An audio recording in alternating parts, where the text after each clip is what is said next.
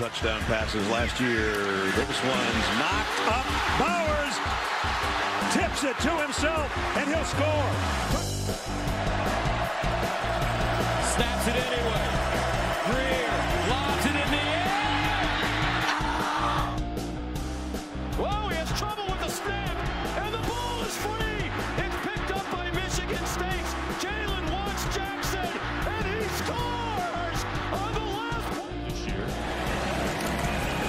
Here's a blitz, and Klubnik didn't see it coming.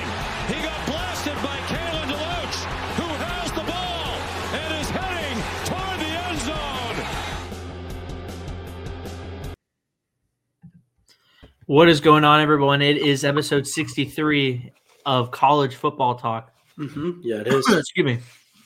And we are here, not live, but recording from a wonderful nighttime view of Gainesville and Orlando, Florida. So we welcome you.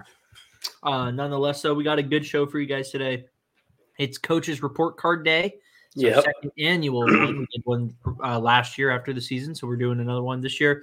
Uh, we have our top 10 coaches as of right now, Yep. post Harbaugh, post Saban, like the big boys. So our top 10 coaches list. And with the Super Bowl coming up, we got our Super Bowl predictions. So we're going to give you guys our thoughts on who might be bringing home the Lombardi trophies. hmm Um, without further ado, uh, make sure you guys are subscribing to the podcast. Record views last episode, guys. We really do appreciate that. But 98% of you I checked are not subscribed. So Yeah. let's make sure you guys are subscribing if you're not watching or if you're new. Um, we love new subscribers and we need you guys to subscribe because it'll help out the channel, helps out Mhm. our content, and it's which means you guys get more content to watch. So Yeah. you guys are doing that. Nope. Exactly. Yeah, you got it. Um, but without further ado, though, we can hop right in. We'll get right into our coaches report card because we got a bunch of them we're going to be talking about today. And uh, I think we'll start with uh, Kirby Smart. Dylan, what are you giving Kirby Smart final grade? I would give the season an A. I mean, it, it's a weird thing. It's like, uh, I'd actually I'd give it an A minus just because you lost the SEC championship game. I mean, you had an undefeated regular season. You lost in the SEC championship game, so you missed out on a chance to go to the playoff. But for a view of the season, you didn't lose a game all season. The only game you lost to was a top five team in Atlanta in an SEC championship game by three points. I mean, it's about as good of a season you could have without winning it all. So to me, I can't give them low. I can't give Kirby Smart lower than an A minus this year. Obviously, a little bit disappointing compared to the past two, but I mean, they didn't lose a game all year. No, They lost one game this season. they're riding in on a 20, I was going to say it was nine game winning streak. Yeah, yeah, it was twenty nine games. Um, hadn't lost since the 2021 SEC title game. Yep. you know you get through you go through the new whole season with a new quarterback new offensive co- uh, coordinator with mike bobo Yep. so you have questions coming into the season because you're like well without bennett how is this team going to be with carson beck carson beck comes in and does statistically probably does better than bennett Yeah. um, but I would give uh, Smart an A. Um, only reason why it's not an A plus because again, you didn't just you didn't win the SEC title game, and you know, A plus is perfect, and obviously, Yeah. perfect- one loss is not perfect, but uh, you know, that SEC title game was a game that I felt Smart got outcoached significantly in. Um, got very went away from what Georgia was good at and what had got them there all Mhm. season and almost shied away, looked very timid for most of the game. There was a lot of conservative play calling where they typically were not doing that and they did that anyway. So it just it just felt like again Smart was getting kind of out coached um excuse me by Nick Saban Yeah. and that's what cost him, you know, a chance. Probably more likely than not. uh, excuse me. Probably elite competing in a national championship, if not winning another one, Yeah. because you know that team is was better is was better in my opinion than the two teams that played on Championship Monday. Yeah. So I'm going to give him an A. But listen, a hell of a season again. Two losses in three years is not too shabby to the same team in a neutral site fields, and uh, I expect high expectations going into next year too with star quarterback coming back. You have a lot of pieces coming in. It's business as usual.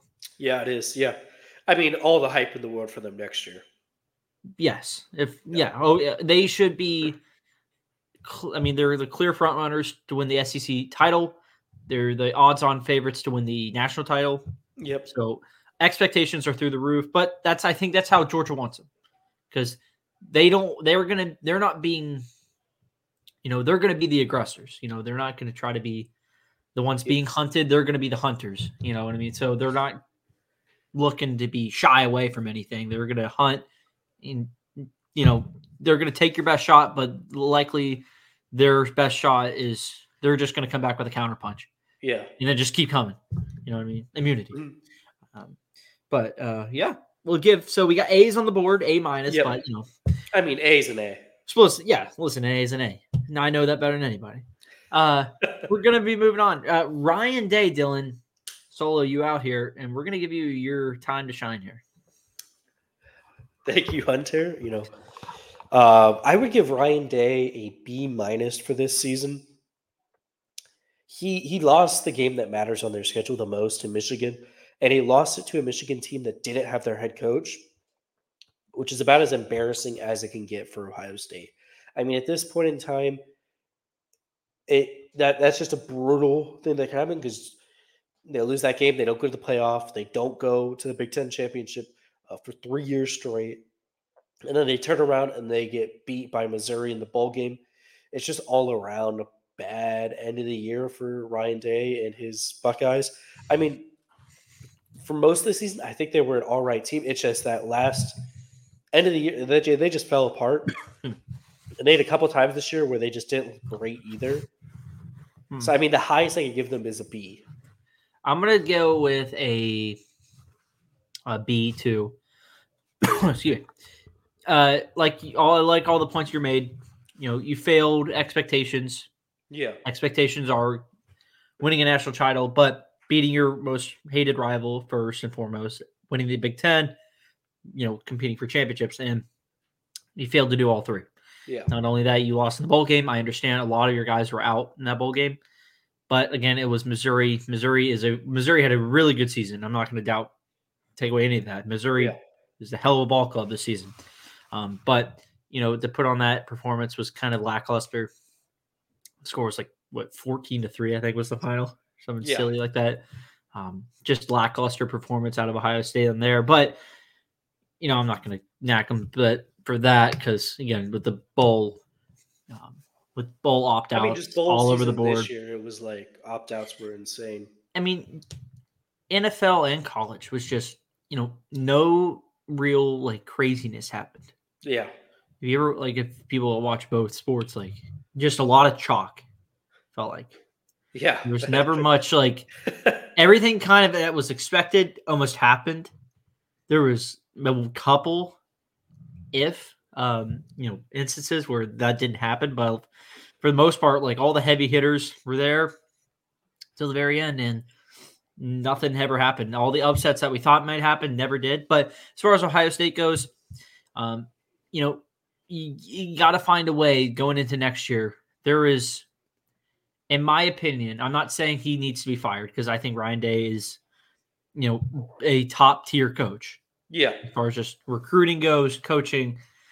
Has he lived up to expectations? No, has he is not, in my opinion. But you know, you're the bar is pretty high when you're coming off of you know Urban Meyer, Mhm. um, you know, before that with Tressel and all that. So Yeah. I'm not saying that it's you know he needs to live up to that, but he hasn't lived up to expectations. And going into next year, I mean, you have Michigan, who's not where they're going to be. There, I expect a dip from Michigan. New coach, new quarterback, mostly new guys on defense, mostly new guys on offense, new coaching staff. Like they, they better beat beat them. They're getting them at home. They have all these guys coming in, it's now or never. It feels like for Ohio State, and uh, a lot of lot of pressure. I think going into next season on Day. I'm not saying he's you know on the pressure cooker about to you know the lid's about to blow and he's going to get fired, but he's That's um, he's warming. That's the way I think it is. I think it's like on very low heat right now. If anything, it maybe gets turned up to a slight just before medium temp. Um, you know, but I, I'm not I don't I think get if they lose, if they lose to Michigan for, a I think it- because- Well, the Ohio this this year wasn't as bad as the last two years, and granted, they may not have. Well, it's because Michigan may not have been cheating or not, but that's not the point.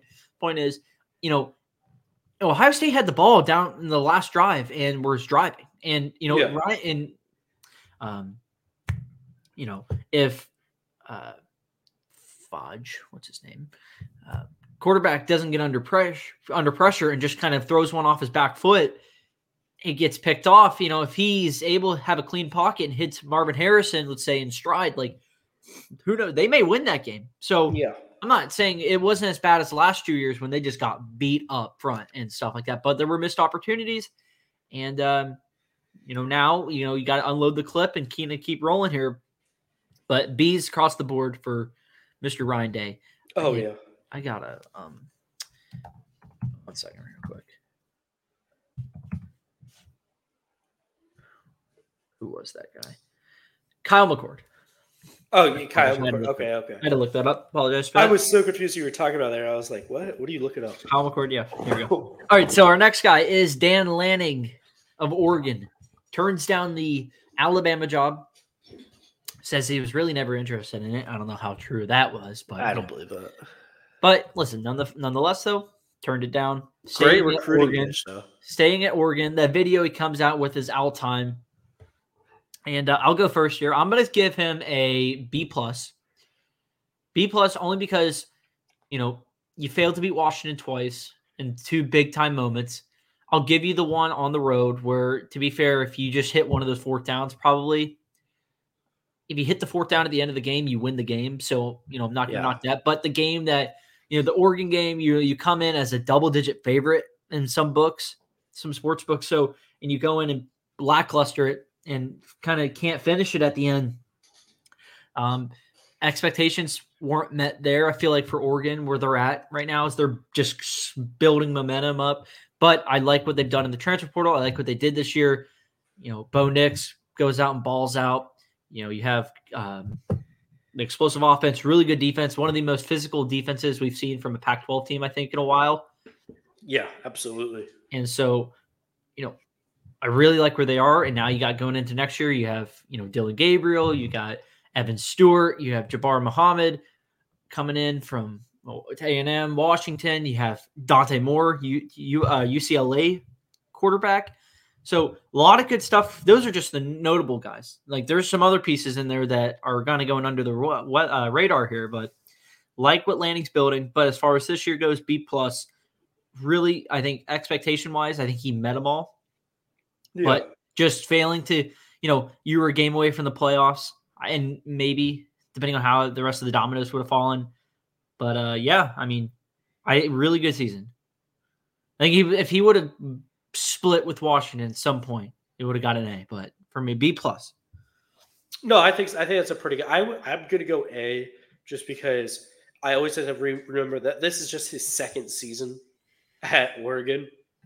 You know what I mean? So it's a he's still in the middle of building his program into what he wants it to be, and we had a serious discussion uh, up until the final weeks of the season that Oregon was a potential playoff team and a national title contender.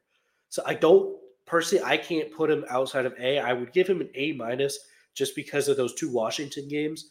But then, I mean, they do what they have to do. I mean, they go into the bowl game, they kill Liberty, and they had more guys opt out than Liberty did. That know was I an mean? Embarrassment of a game. Yeah, That was I mean, embarrassing. that was just that was just bowl season this year, though. yeah. I mean, you know, there's that. I mean, that's what happens though when you have opt outs like that. Yeah, I mean, when you come in with a depleted team like that, you know, which team wants it more at that point? But um, but that's just kind of like the new reality with you know, how the playoff is going. Mm. because nobody cares about these bowl games. That's not. Yeah. I mean, I mean, we like them. I like watching more, I like more watching better. games. But if you're trying to just maybe break it down from an actual like entertainment standpoint, I mean, if I was a player, I get it. What's the what's the value in me? yeah. like you know, putting And my body on the risk of- for Well, that's just the culture these days. yeah, You You won't, you wouldn't see that 10, 15, 20 years from, uh, earlier down uh, before, but you know, with today's just how you know it's the playoff or bust for the most part, and how you know these guys are you know the kind of money these guys can see in the NFL. You know, Yeah. they don't want to risk anything, which I don't blame them. But you know, you would like to see teams more fairly put out a, a more fair playing field for both sides. I'd say, but uh, Lanning good season and uh, expect nothing but uh I playoff. expect uh, improvement next year. yeah, I mean he's. I mean we haven't done our Big Twelve. Well, we won't do our Big Ten uh, predictions yet. That'll be closer to the season. Who we think's going to win and everything. But I mean Oregon's got to be up there. It feels like. Yeah, no, I Um, absolutely agree with you there. All right, moving on. Mike Norvell, the Florida State Seminoles head coach, leading the Noles to an undefeated regular season and ACC championships. Um, goes in, loses by 60 to finish the year to a, a bloodthirsty Georgia team Yeah, that had didn't want to leave any uh, doubt to anybody that they still think that they're the uh, top dogs. yeah, But uh, Florida State went into that game uh, very depleted. Georgia did it as well. I'm not going to say that, but we'll go and that'll be a different discussion. Um, but nonetheless, though, a really good season for Norvell. I'm going to give him an A. I'm going to give him an A plus, only because. But no, check that. I'm going to give him an A. I would have liked to have seen. Um, if I would have seen some more players opt in to almost like that finish what we started kind of buy in yeah, to that to that bowl game, even if it was just a few more, like a few of your starting guys that warmed up and practiced all week and then just chose not to play. Would have liked to see a couple more. If that was the case, A plus, because you know nobody wants to see you lose by sixty, yeah, no matter who you are. So, for I mean, just that. Um, if but if we're going outside of that, I would have given him an A plus. But just because I got to factor that in, he's going to get an A. I know it was out of their control, and they did everything they did needed to do. You know, we met the criteria. First, team- first Power Five team not to get into the playoff as a undefeated champ. Didn't this year, just kind of how the cookie crumbles. I feel like yeah, and um, bad circumstances kind of all just changed all the um, complexion of how we usually viewed the playoff. Um, and uh, but not going to take any away. Not that doesn't take any anything away from how Norvell and that team did this year. Um, it'll be interesting to see going into next year. You lose all those guys. Now you got a new kind of new wave of guys coming in here yeah. do you think Florida State becomes this team? Before I, I'm going to ask you this, and then you can go into your grading. Do you think they kind of become this team, kind of like how Ole Miss is? How Florida State and Ole Miss are really good now, or these some of these top teams that are really good at kind of just using the portal each year, year by year. Mm-hmm. They kind of just go in there, pick out kind of they go shopping a little bit. Just go, Yeah. Let me see the list. So we need a receiver, running back, maybe a defensive end, a cornerback, just maybe depth wise, or looking for a piece to throw into that starting role you look- you see them as a team now, kind of year by year with Ole Miss and maybe let's say USC or Colorado, that is just we're gonna go. With the, we're gonna take the portal route more as recruiting is still going to be a big factor, but you know we like winning and maybe not developing as much. Uh, I don't, I don't know. Just because they Oh, do, okay. Let me not. Re- let me change that wording right there at the end. okay, Not like recruiting, it's still developing, but like you know, you know how like they want to be in that win now phase where it's always Yeah. a win now phase. So let's go pick out guys that are already veteran, experienced, game ready. Let's plug them in right here. Yeah. I think I think they will do that. Not in the way Ole Miss does, because Ole Miss, I mean, we both know they kind of portal guys in at every position. I think Florida State's goal is to develop guys, but while they're building the program, keep it in a win win now phase so that you build that culture of winning. Which is why they made such a big deal pushing this year in the portal so they could build off the, you know, 12 and no regular season ACC championships, move into next year, hopefully compete for another ACC championship while you have a bunch of young guys trying to still get get up in there. So I think their goal as a program is to build from recruiting and to develop, but they're not there yet. Like you obviously obviously saw in the bowl game, they just they're not as deep yet, and they're trying to get there. So they're going to pull from the portal every year, but I don't think it's going to be as crazy as the last two years have been. The last two years they've gone crazy in the portal. I think that slows down now that their recruiting is doing a lot better. Like the high school recruiting. I mean, they they have a top ten class coming in this year. Yeah. Obviously, they have a great portal class coming in, but every year Mike Norvell has gotten there. Their uh, high school recruiting classes have gotten better and better and better. I like that point you made real quick. Uh, just before I'll stop you, but um, I like the point you made where you know you saw that in the Orange Bowl where Yeah, even when it was second, third stringers of Florida State, but it was also second and third stringers, fourth stringers of Georgia. yeah, You could still see there was a clear cut difference in Yeah. talent, just overall talent, and and it's nothing against Florida State either. I mean, it's just the guys that Georgia brings in are just just still a step above. It feels like, yeah, and I like how you know you're saying you know Norvell is continuously he's getting this where Florida State was with Taggart and how Fisher ended it and how where Norvell had to come into was a mess. It was just an absolute mess. I mean that program was nothing. I mean they were getting their asses hit kicked by Syracuse and Louisville in the middle of the day with nobody in the stands. yep, I mean, you Doak Campbell does not can't be a Saturday game where there's nobody in the stands, and this was pre-COVID. So Norvell comes in, gets starts cleaning up their act everywhere, and now he, like you're saying, like he's climbing the mount, climbing that uh, mountain as far as recruiting goes. Um, but I do like, I do agree too that you know with recruiting comes, you know, you got to develop those guys. And maybe a lot of those guys aren't game ready. That's why you got to use the portal where yeah, these guys again, they just have more game game reps. Game reps you can't you can't um you know, you can't simulate that stuff in practice. That's stuff that Mhm. you just kind of just get a feel for when you're playing. And those guys Yeah. have it.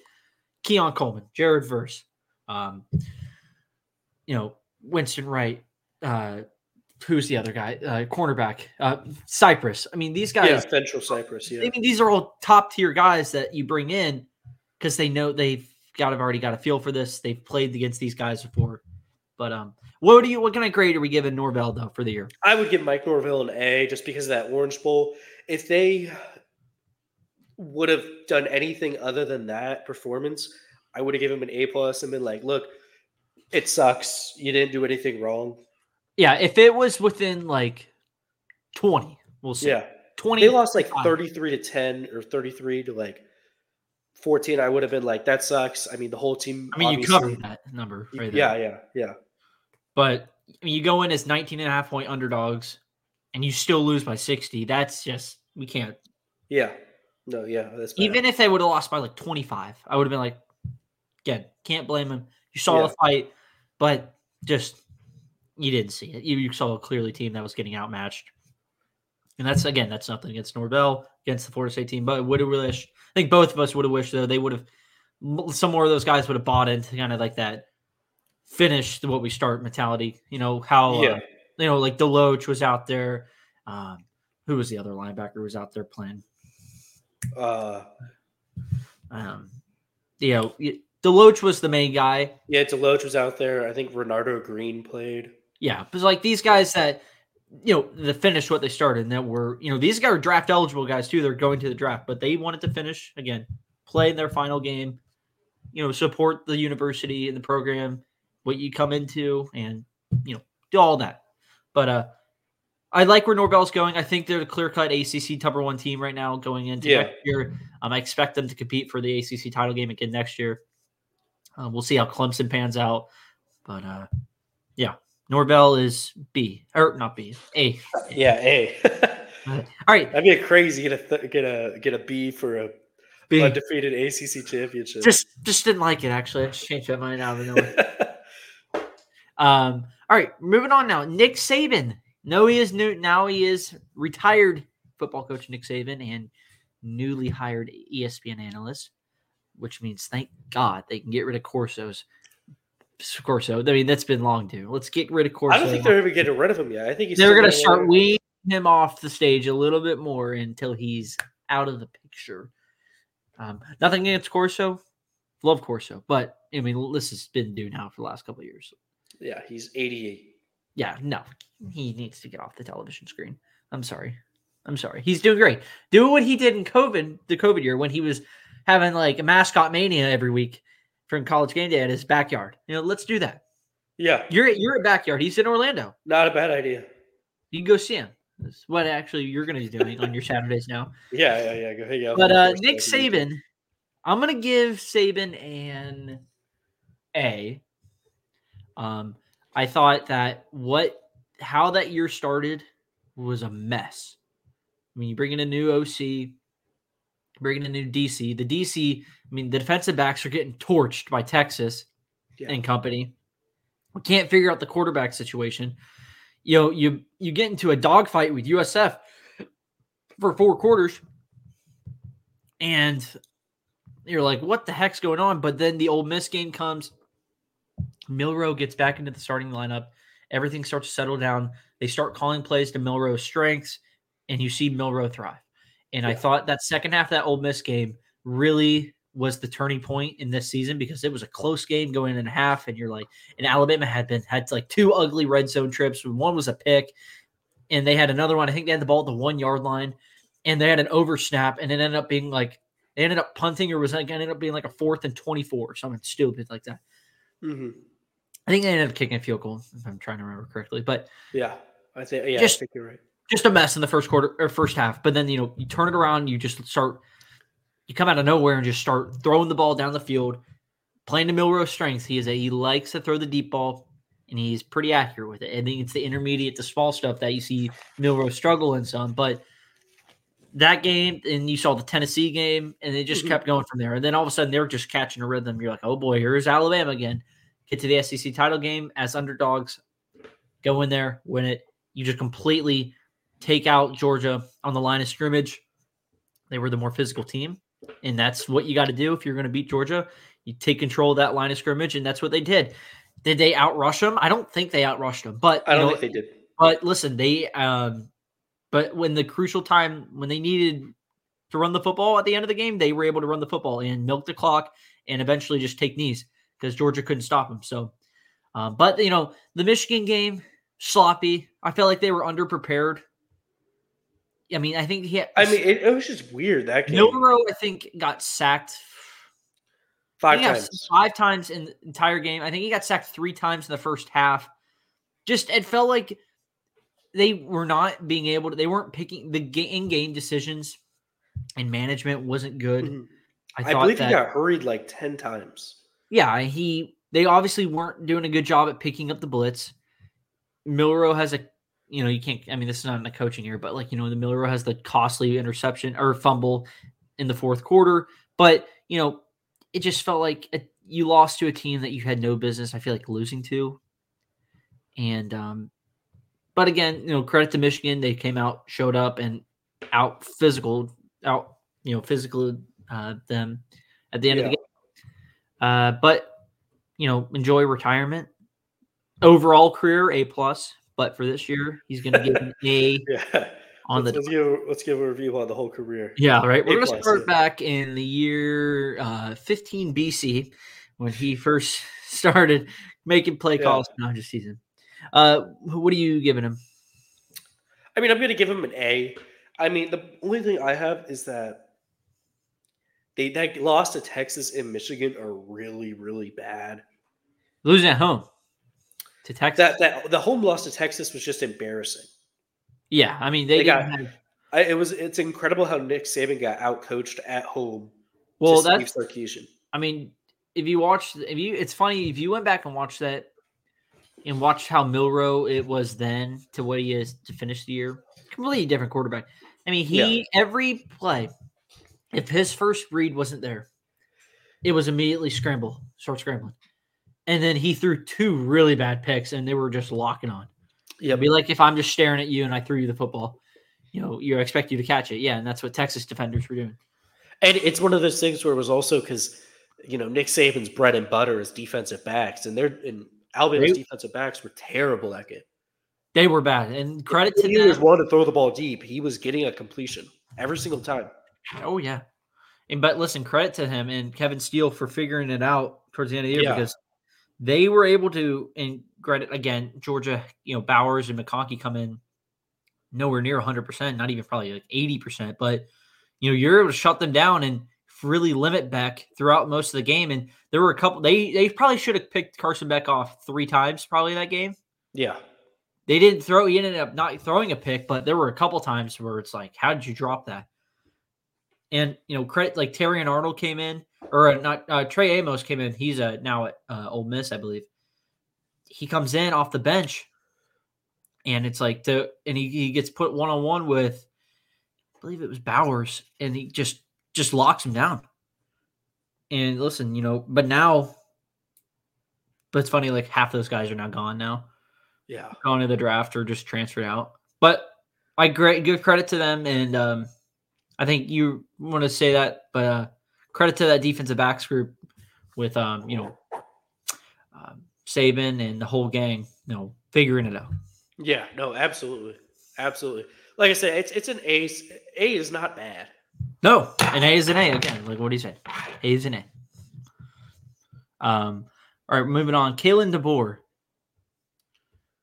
Kalen DeBoer. I personally would give Kalen DeBoer's season an A plus. All righty. I mean, he had an undefeated regular season, Pac-12 championship, beat your rival twice, and took a team that wasn't even in the conversation preseason to the national championship. Obviously, they came up short because you know they just were not as talented. Mhm. Just quite frankly, that Michigan team and that Washington Washington team were not on the same caliber of athletes. However, he took Washington, a team who I think we all considered fringe top 15, to the mm-hmm. national championship. Yeah, I mean, I thought they'd be more of like a top twelve team, but Yeah. No, I mean, I didn't expect them into my national championship, let alone in the playoff. And he completely exceeds expectations. Like you said, wins the Pac 12, goes undefeated.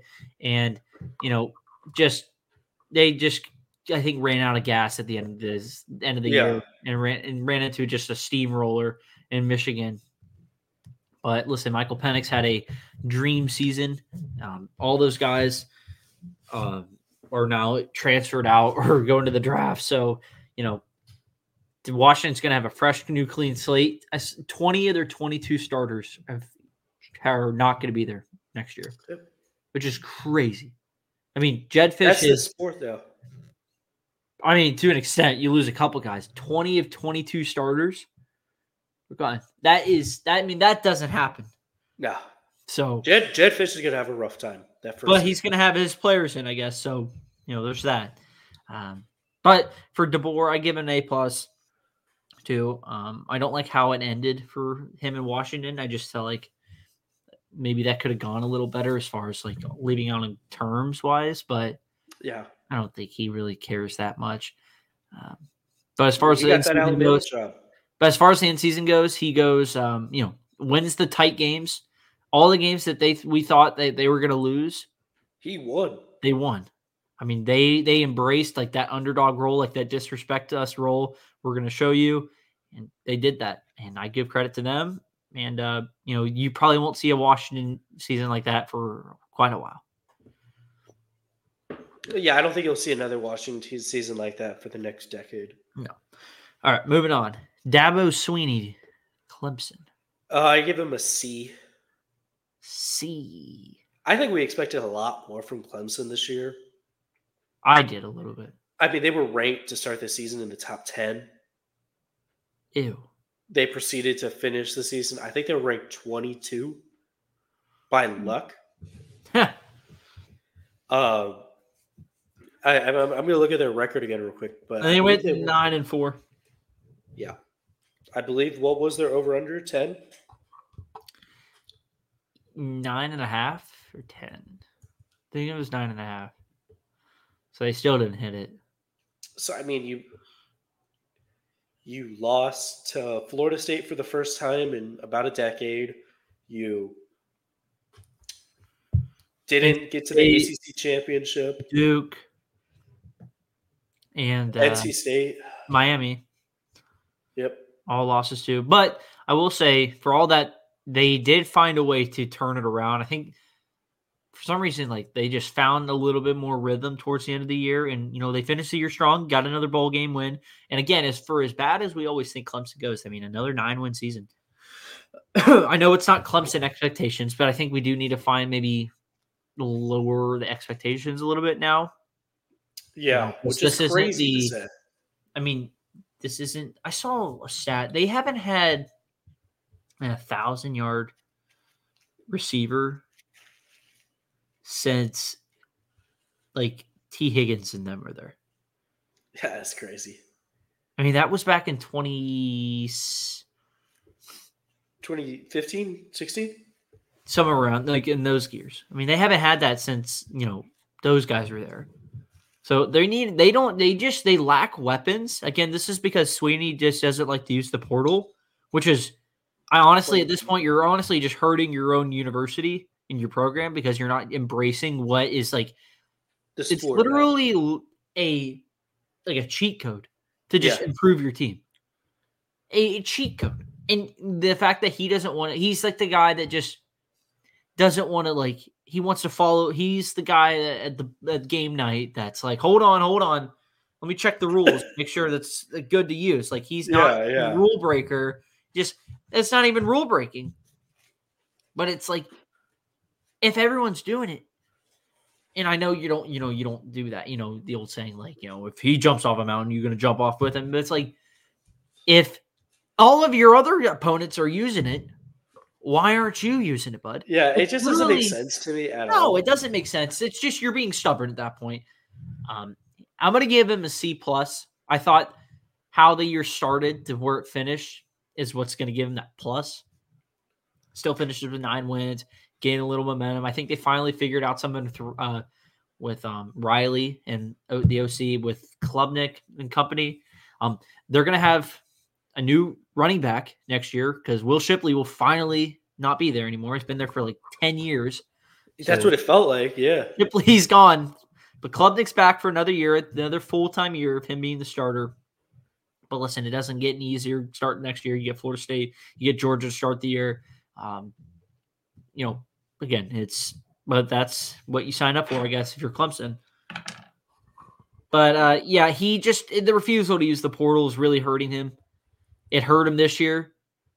It's hurt him last year and it's probably going to continue to hurt them and they won't sniff a playoff spot until they figure something out there personally that's my opinion I think you're absolutely right. I mean, now with the expanded playoff, you never know.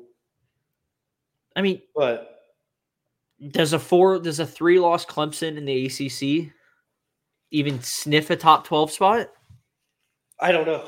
I guess It it's the future we'll see, though. Right? because odds are you know the teams you're playing aren't going to be playoff like resume real stackers you know let's be honest with ourselves you know boston college and virginia and virginia tech and you know What about a two-loss Clemson? uh two loss clemson i think has a good shot Like, let's hypothetically like a two-loss Clemson that doesn't get to go to the ACC championship.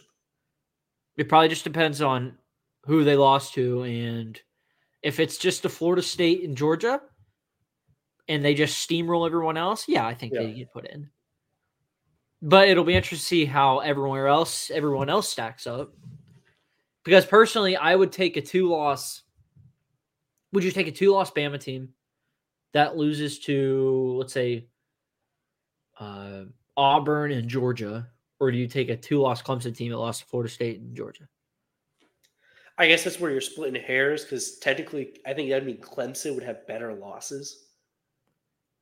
that we're all just this is all hypothetical too Yeah, we're splitting hairs here, but I mean, really, you're saying that they both lost to a Georgia team who Yeah. hypothetically would probably be number one in the country, and uh, we- we'd be comparing Auburn to Florida State, in which loss is worse. when auburn's a wild card Yeah, but Mhm. if we're being honest here, I still think best case scenario for Auburn is they're like an eight win team. right? Yeah. So like, I still think that Florida State loss would look better. Yeah. So I would imagine in this hypothetical scenario, Clemson would have a slightly better resume.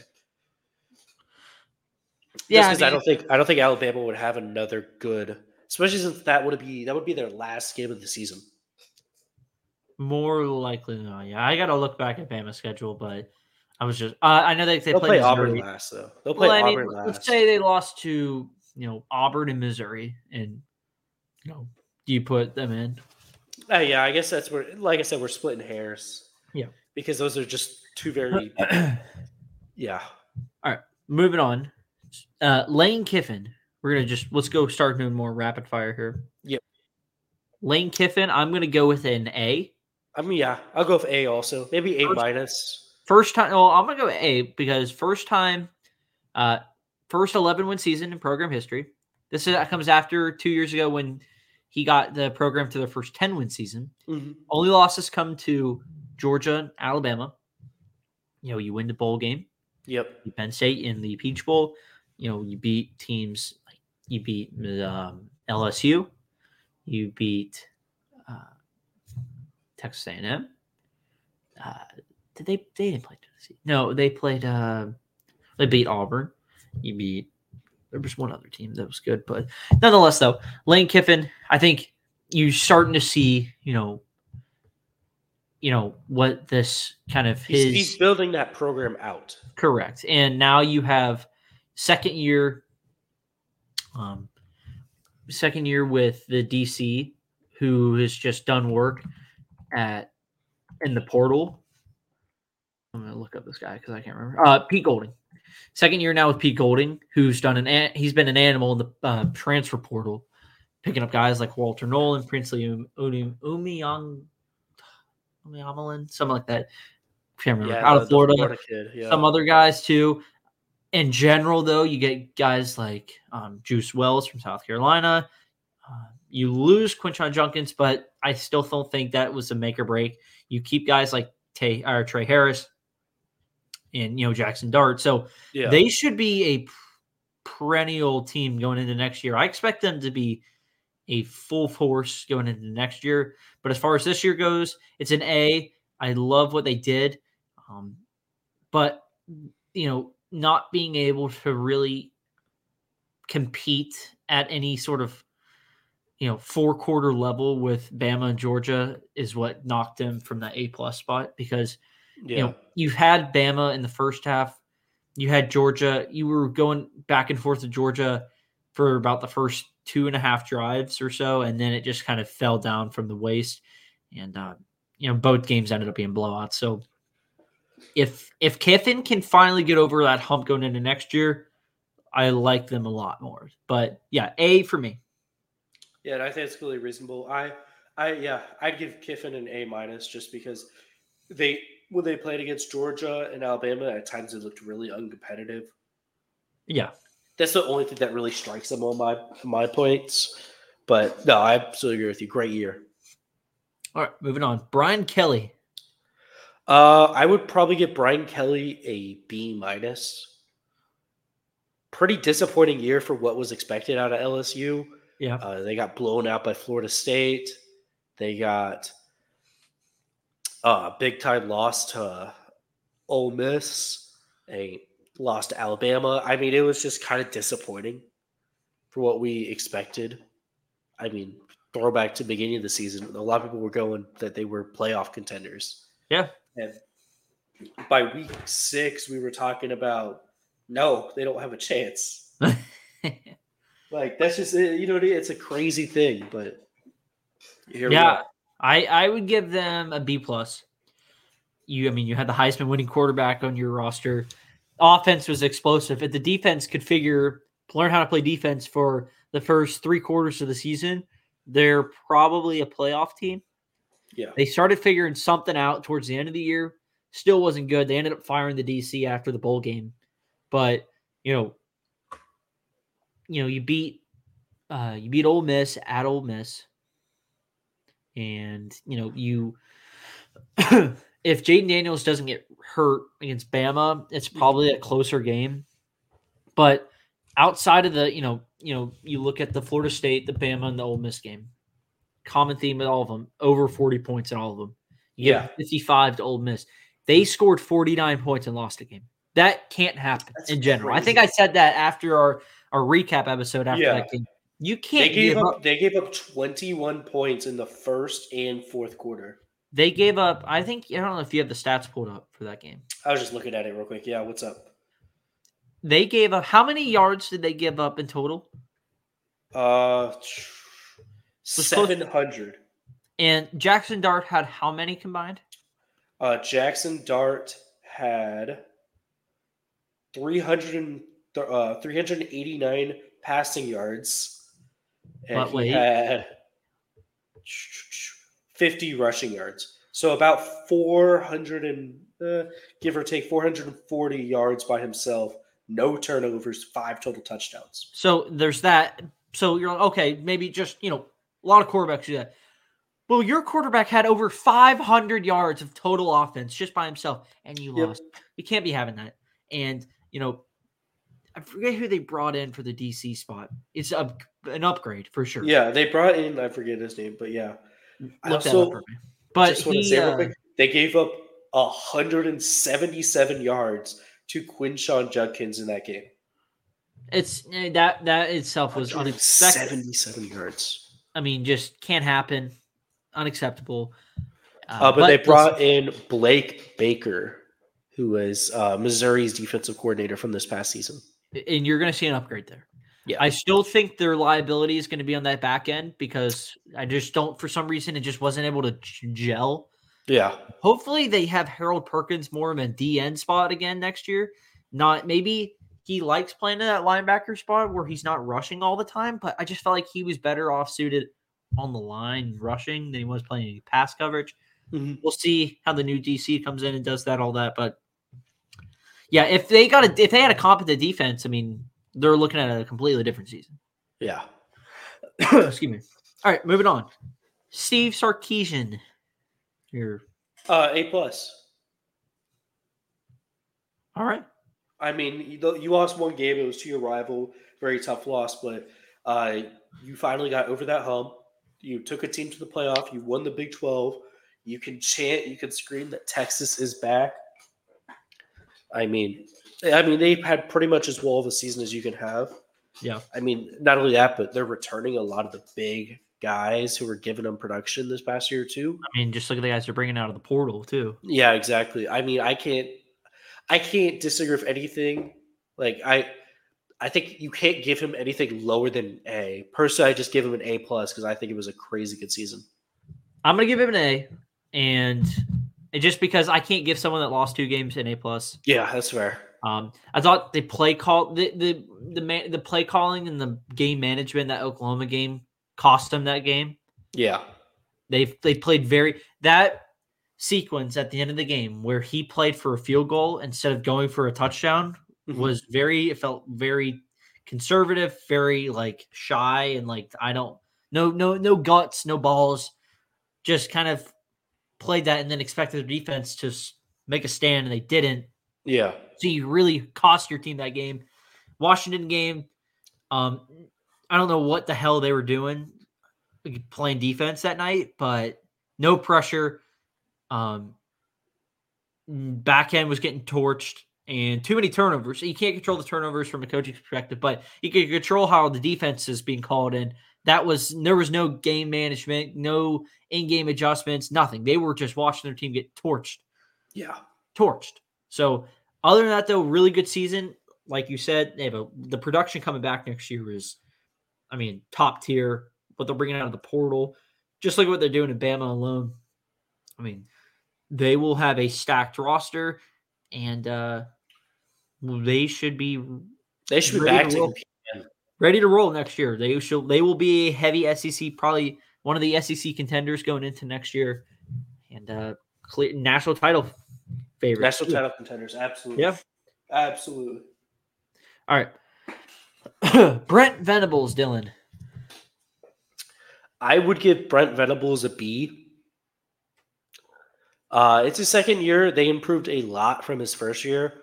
Uh, there's just a couple times this year where they just flat out disappointed me and everybody else in America. Yep.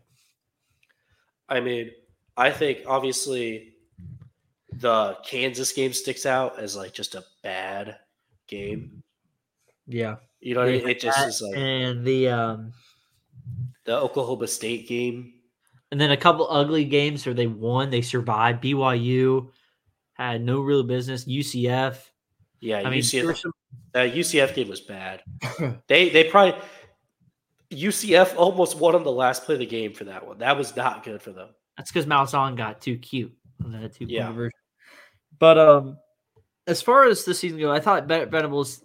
I'm gonna give him a a a, a minus. Okay. I think where, I mean that last year where they were, I think what they were like six and six this year, six to seven. Mhm. I mean, a lot of those OU fans wanted him gone. Probably. Yeah. I mean, they were they what they they were getting. And they gave up over almost fifty points to TCU last year. I mean that that was an abomination Yeah. for I mean, Venable lost- standards. Who I think they let they let Texas set the Texas record. beat them forty nine nothing. I mean, it was a complete just gross season last year. But you know, you bring in a full year recruiting class. You bring in some guys out of the portal. Dillon Gabriel comes back. Yep. and you see what happens. You know, it's a completely different, different, different team. And now you have Jackson Arnold, who pretty much forced Gabriel out. And I expect him. He has a high ceiling, so we're. I'm excited to see how that plays out, especially in the SEC. Um, but I'm gonna give an A minus just because you know 10 win season, and um, you know that's four game improvement than it were last year. Yeah. I mean, they were dr- dreadful last year, it was like- it was tough to watch them at times last year. but I think you saw a lot more buy-in this year, Yeah. and you know, a lot of people thought were sky high on Oklahoma, but then you saw them kind of teeter. Little, they spun a little bit after that Texas game. Yeah. I think they were able to kind of rewrite the ship a little bit toward down the stretch, but um, kind of hurt them. They cost themselves a spot back in the Big Twelve title game, and uh, but listen, I think they're um going to be a solid contender for the SEC. I don't think they'll win it this year, but they'll, they'll be a good contender. Yeah, I think so too. They could be a team I feel like could be a backdoor playoff team. I, I think that's a very realistic possibility. They they could win nine, ten games to sneak their way into like the 11 seed. Um, what kind of grade are you giving him? Did you already? I. I said a B. Okay, sweet. Yeah. All right, moving on. Uh, we're gonna go rapid fire here. Unless Okay. stop us or stop and say something if you want, though. Be my guest. Uh, Neal Brown, West Virginia. A. I'm gonna give him an A. I mean, he. I'm gonna just quickly say this. Seat couldn't have been any hotter. I mean, they were begging him to be fired, Yeah.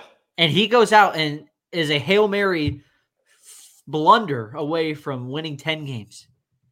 I mean, now you come back next year. Garrett Greene's back. You have some guys that are also returning. A little momentum for the Mountaineers. I mean, they Yeah, no, it was a good. they good have to be a top team going into the Big 12 next year. I mean, they finished fourth in the Big 12 last year. Last year, I think it's them, Arizona, Utah, and Kansas State right now.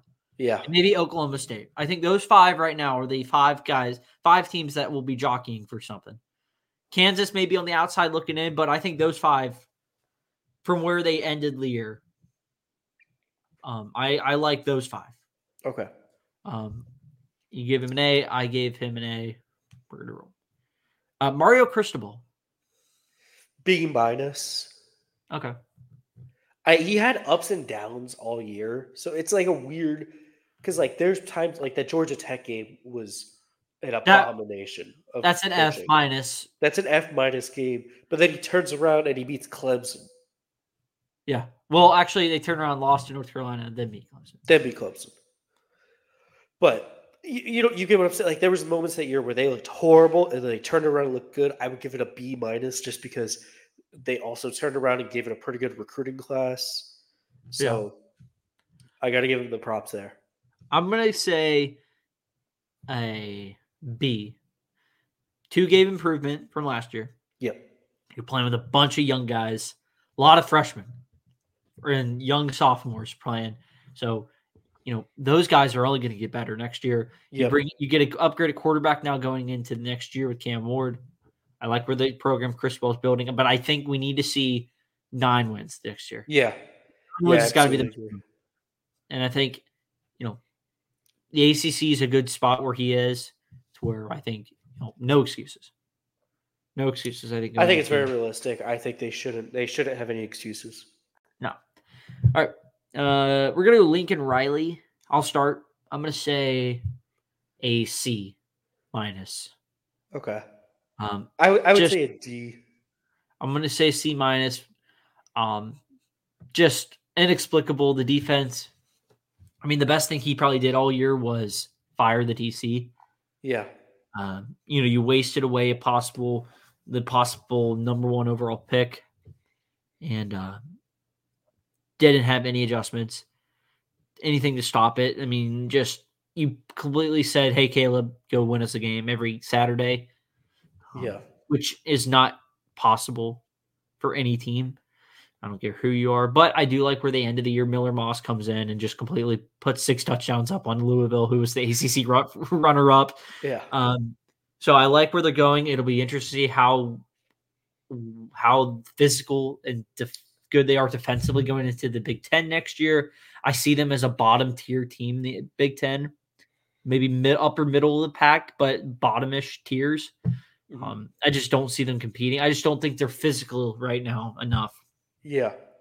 built enough on the line of scrimmage, and just I don't think they're going to be able to play good enough defense. I mean, I'll believe it when I see it, but for now, I'm going to give them a C minus. No, I think it's really fair. I just say D because of where we projected them and where they finished. Yeah. That that's the only thing. I, I think it was just a blunder of a coaching job. All right, Josh Heupel, Tennessee. Give a C. Okay. I mean, he under under uh undersold. Well, that's underdeveloped his quarterback, uh, Joe Milton. Where there was times this year where we thought he was good, and then we turned around with no, he's not good. So Joe Joe Milton might have the best PR team. Did you see his senior, have you seen his senior bowl clips? I mean, that was I don't know how this guy's draft eligible. I mean, this guy, he can't make a pass. He, but I guarantee you, he probably gets drafted still. he will be a late round pick based off of what he's going to do at the combine. Yeah, Because they'll put they should just line him up at like behind the field goal post on one side and make him throw it, and he will. He'll hit you in stride. So based off that, he'll get drafted. Um, someone's got to fix those mechanics of his because, or just kind of reset them a little bit. Um, as far as the grading goes, I like a C two. Um, yeah. underachieved. d- Especially uh, compared to the year before. you know, you have all this momentum coming into this year. You know, Milton, who's been there, this is his time now, and you go to Florida, you lose again. You you lose to Missouri when you still really had a shot, possibly of winning the Big Ten, the the Big Ten, the SEC East. If you beat them, and so let's say Georgia would have lost to Ole Miss, that would have set up a do or die game, like seven winner goes to the SEC title game in Knoxville. Um, you lose to Bama, just a lot of underachieving, and it felt like the Tana, the team kind of started stopped, you know, trying a whole lot down the stretch. But I will say, with uh, what they're bringing in next year, quarterback with Nico, and uh, I'm not even going to attempt to say the last name. I need to learn fully how to pronounce that, but I'm not going to try it right now. Yeah, yeah, Uh, with fair. Nico coming in, I, what they what they did against Iowa, and that was an Iowa team that they put up, um, like that was uh, season bads, all Mhm. season worst as far as stats go. Iowa's defense, so they completely blanked out Iowa, but they put 35 on that defense, so which is no easy task. I don't know who you are, but um, but I'm excited to see excited to see a little bit how they do next year. They are a team that you never know. They're kind of one of those wild cards. It feels like. Yeah. Um, but yeah, as far as the season goes, underachieved. Um, Billy Napier. Uh, I'd give him a D. D. Uh, I mean, he went Yeah. six and six, six and six his first year, Five and seven is second year. Six and seven. Bowl games do count. I, mean, okay, 30 to three does seven, count. Five and seven. Yeah. So his team just regressed. and it doesn't get any easier. Yeah, it's just going to get harder next year. I mean, I just, I just disappointing. And I'm not even a fan. no, we are neutral fans. Not just um. Listen, Napier, I'm gonna give him a um a D minus. That's fair. He just too many in-game inexcusable mistakes Yeah. coming from you know special team blunders, offensive blunders, defensive miscues. I think the special teams ones alone cost them two games. So what happens. I you don't have a wonder- wonder special teams really coordinator. idea it was to not hire a special teams coordinator. They thank God they got one now. Yeah. They do. They do have one now, which is, I guess, good news if you're a Florida fan. Um, but yeah, I mean the Utah game, special teams blunders. The Arkansas game, which cost you bowl be bowl eligibility, cost you. Yeah. The defensive, I don't want to know what where you start with defensively. I mean LSU, Jayden Daniels alone. Uh, Georgia. Uh, who else? Uh, freaking Florida.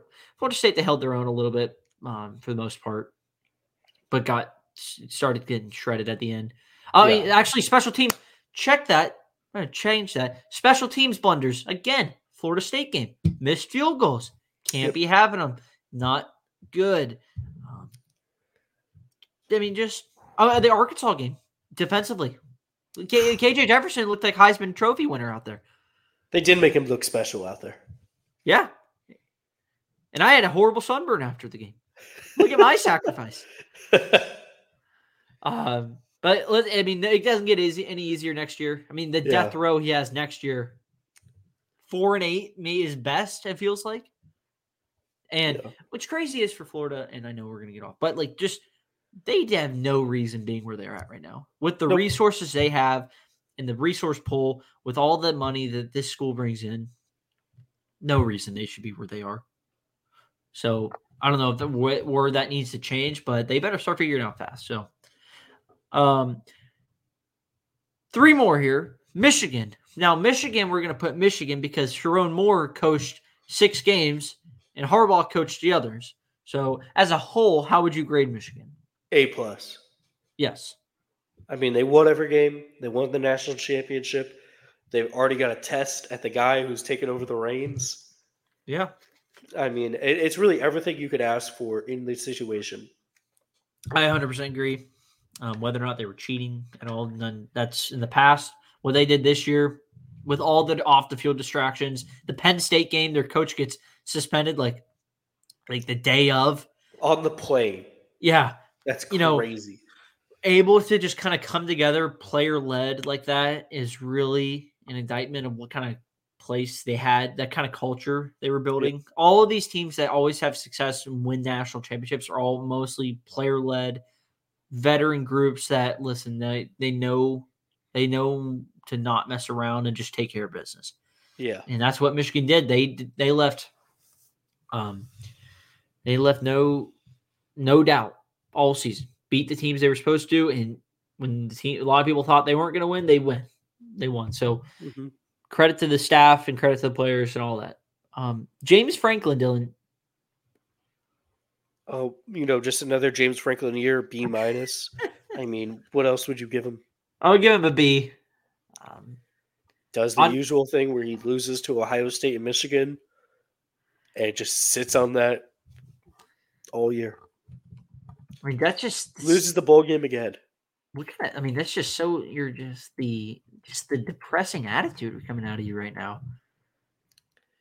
It's just like I'm just so glad I am not a Penn State fan. Let's just say that. someone just ate the bad apple from Penn State. Looking at their schedule next year at West Virginia, Bowling Green, by Kent State, Illinois, UCLA, at USC, by at Wisconsin, Ohio State, Washington, at Purdue, at Minnesota, and Maryland. Um, we'll see. They can um, and see if Drew Allar can take another step. And they have a new OC in, who's the Kansas OC, bringing in the Yeah. Kansas guy. So let's see if they are able to have success against some of these more bigger pro- opponents because that was what their Achilles heel was again this year. And I don't think it's fair to judge James Franklin on the same totem pole as, or totem pole maybe, or like tier as like a Ryan Day or like a Jim Harbaugh at the time.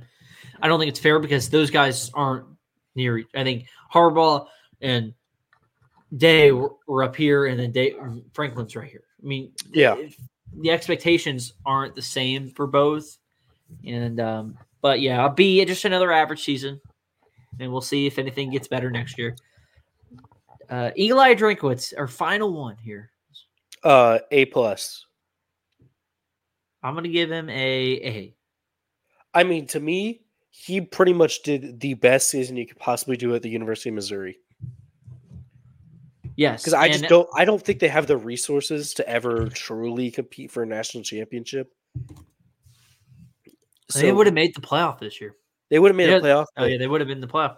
but they probably would have won a game too. I think. I, ju- I just don't think that's a program that could ever truly win a national championship.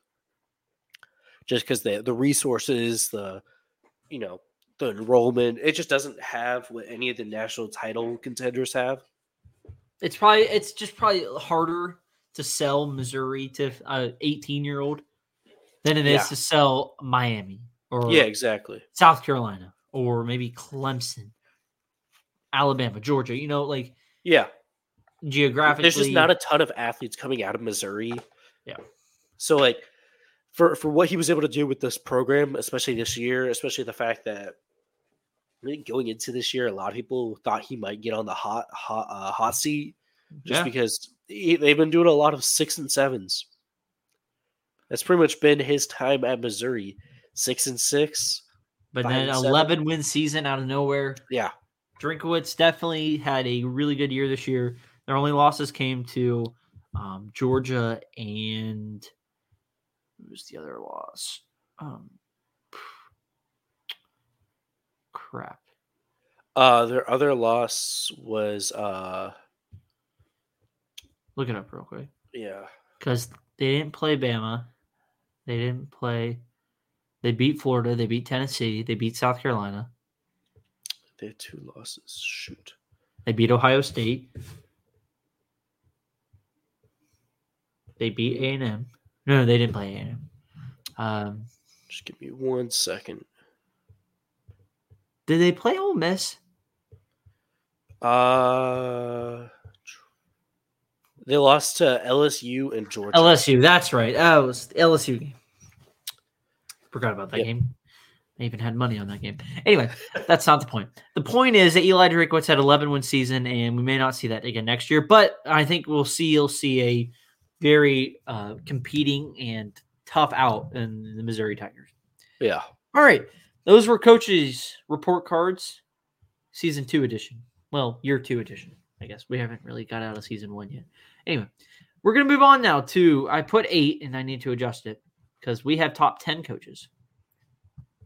Here we go. Perfect. All right, so our top ten coaches right now, similar to what we did last week with our top ten uh, teams. We're gonna do our top ten coaches. Um, I'm gonna go through mine ten through one, and uh, or should we go one through ten? I think we should go ten to one. Okay, ten to one, and we'll go through them all. We'll each say ours, and then if we have any disagreements, We'll, just speak about it real quick. Just to, Yeah. Speed t- speed things up here. Yep. That report cards went a little longer than I thought it would, but that's fine with me. All right, number one, or no, never mind. Number ten, I have Sherrone Moore. I I think that you know what you saw him do in the biggest games of the regular season with Penn State and Ohio State, Mhm. and even you know is the OC. So you know I still think that you know he was able to win the big games, and players like him. I think he he thrives as physical culture. a culture that follows Jim Harbaugh. So I think you're not going to see much of a drop off. I think maybe talent wise, you're going to see a little bit, but as far as like culture goes and all that, it's going to be the same stuff. You know, that's why I like Sherrone Moore there. Uh, number nine, I have Brian Kelly. Number eight, Brent Venables. Seven, Mike Norvell. Ryan Day at six. Lane Kiffin five. Kalen DeBoer four. Dan Lanning three. Steve Sarkisian two. And Kirby Smart one. Okay, interesting. Yes. Uh, I'll give you mine real quick. It's number 10, I have Dabo Swinney. Number nine, I have Kyle Whittingham. Number eight, Mike Norvell. Seven, Lane Kiffin. Six, Kalen DeBoer. Five, Ryan Day. Four, Dan Lanning. Three, Brian Kelly. Two, Steve Sarkisian. And number one, Kirby Smart. Interesting. So why? I couldn't you know, I'm honest with you, I forgot about Kyle Whittingham. Good pick. Um, do I think he's a top ten coach right now? Maybe top twelve. Outside looking in.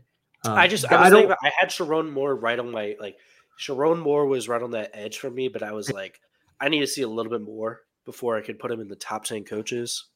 And I I don't- like, Kyle Whittingham, he's just too, you know, con- consistent. Yeah, I like your ten. Uh, Dabo. I don't really think he's a top ten guy, but again, you're at ten. You know, you're pretty much you're you're changing in and out there. Yeah, Whittingham, I'm fine with. Everyone else we had pretty much the same, just different order. Uh, Brian Kelly at three. Any reason behind that? uh, he just has the he has won more games than anybody else near him. Okay. He's the winningest active coach that doesn't have a national title. He has won ever since he got to LSU. I I just I think if we're to, I, when I was ranking thinking about ranking guys without Nick Saban being here anymore, I was like, well, without Nick Saban, Brian Kelly probably has a national title in 2012. Nah, well, I'll check you there because Georgia probably steamrolls them anyway there too. But In 2012 yeah, yeah. With Mark Richt. Aaron Murray slinging the gun, Oh, relax. Todd Gurley, Aaron Murray. they Oh, okay. That Okay. was, trust me. Ask anybody. The winner of the SEC title game was going to just steamroll Notre Dame, regardless. Okay. Well, anyways, he he's one of the winningest coaches that doesn't have a national title at this level, and he's still winning every single year. Mhm. My only reason I put him at nine was because the defense, Yeah. the of lacklusters I've seen the last couple of years, just being at LSU, even a little bit towards the back end at Notre Dame, just felt mm-hmm. like it's cost him games. And that's, That's why I dropped him down a little bit. I just like the momentum that Venables is building. Norvell, you know, all these other guys, I think we're seeing momentum or at least at the top of their game right now. I feel like Kelly is still one of the top tier coaches, but I think he's just dropped a little bit from results oriented. You know, SEC title game last year, yes, but gave up 50 that's fair. and back to back years of nine nine win regular seasons. So you know, losing games that you're probably not supposed to be losing. That's why I just think the other guys have more momentum going into next year. Where Kelly is a um, not falling, but you know, just kind of there that back end to the top ten. That's fair. I mean, I just I, I I liked what I saw Listen, that's fine. when I was ranking. Those are our lists. Yeah. And that's our opinions. Some might be better than others. That's for people not named me and you to determine, but Yeah. you know, keep it as keeping it real here. All right. We're gonna finish off here with our Super Bowl prediction. Super Bowl Sunday this Sunday. Um, I know we don't really talk about NFL, but you know, the Super Bowl coming up and nothing really else going on. Let's give our predictions. Dylan, who do you like winning tonight this week? Kansas City Chiefs, 49ers, and Las Vegas Niners are a two point favorite. I like San Francisco winning Give us scores. 28 to 23. Okay. I like San Francisco to win 30 to 24. Okay. That's fair. I mean, so we're both on the Niner train. So Look, I'm just gonna say, I may, Congratulations. have, I may have put money on the Niners. All right. so- Oh, I have a funny. I me. I have a. There's a side bet a coworker of mine did, yeah. and uh, he is so convinced. He had like a lucid dream or whatever you want to call him that like a vision while he was sleeping. He says that the final score is the Chiefs 27, Niners 14. He was so confident that he placed a $10 wager with me. So if it's any other score, I win. Then 27 14. If it's 27 to 17, I win. If it's 28 to 28 14, I win. If it's anything else other than 27 and 14, I win money. So, I mean, I said, how much how much do you want to do? Obviously, that will not be determined right now, but um, at least on here. I just, I just think it, I think it'd be really funny if the Chiefs did win, and the corniest thing ever happens where Taylor Swift gets on the field and Oh, yeah. slaps Travis Kelce. and is like that's for almost losing. And then kisses him and says that's for winning it all. there you go. What a I think I might literally be like, oh my god, I'm done. I can't watch this sport anymore. just start barfing everywhere. I don't have a problem with being at the games. I'm just saying if it gets that corny, I'm gonna be like, I, I can't do it. I can't do it. No, nobody can. You know, too much. Yeah. They should. I bet you there's a bet out there, prop bet. How many times it cuts to Taylor Swift? Yeah. Oh, there has to be. That has to be. There's no way that's not. Um, I mean, I, uh, the over under on that would have to be like four and a half, probably. Yeah. So, I mean, you take the over. Take the over there. Um, but that's about as far as Eight- we're. eight. I'd probably still take the over. I don't know about eight, but I do anything more than four, maybe a little four, more than four, less than six. So Yeah, we'll say okay. five. Oh, let's give it. Well, that's all we have here tonight. Um, not a whole lot on the rundown, but good stuff nonetheless with report cards, top 10 coaches, and our Super Bowl predictions. So we'll be back next week, guys. Make sure you guys are subscribing. Uh, like I said, 98% of you guys that watched last episode weren't subscribed. Make sure you guys are subscribing. Like I said previously, it helps us out, helps get more content out, and it helps you out because you get to watch and like more of our content. Yeah. So we need you guys to hit that big red button or to subscribe. And there you go. It's free. takes less than a second. You just hit that button and you're boom, you're good. And if you don't have a Gmail account, make one because no It excuse. takes just a couple minutes, I swear. Yeah. Make listen. All the all the real ones out there have at least Have Gmail and they're subscribed. Gmail accounts, okay? Because you got more subscribers that way. No, I'm just teasing. But make sure you guys subscribed. We'll be back next week. College football talk. Peace out. See you guys.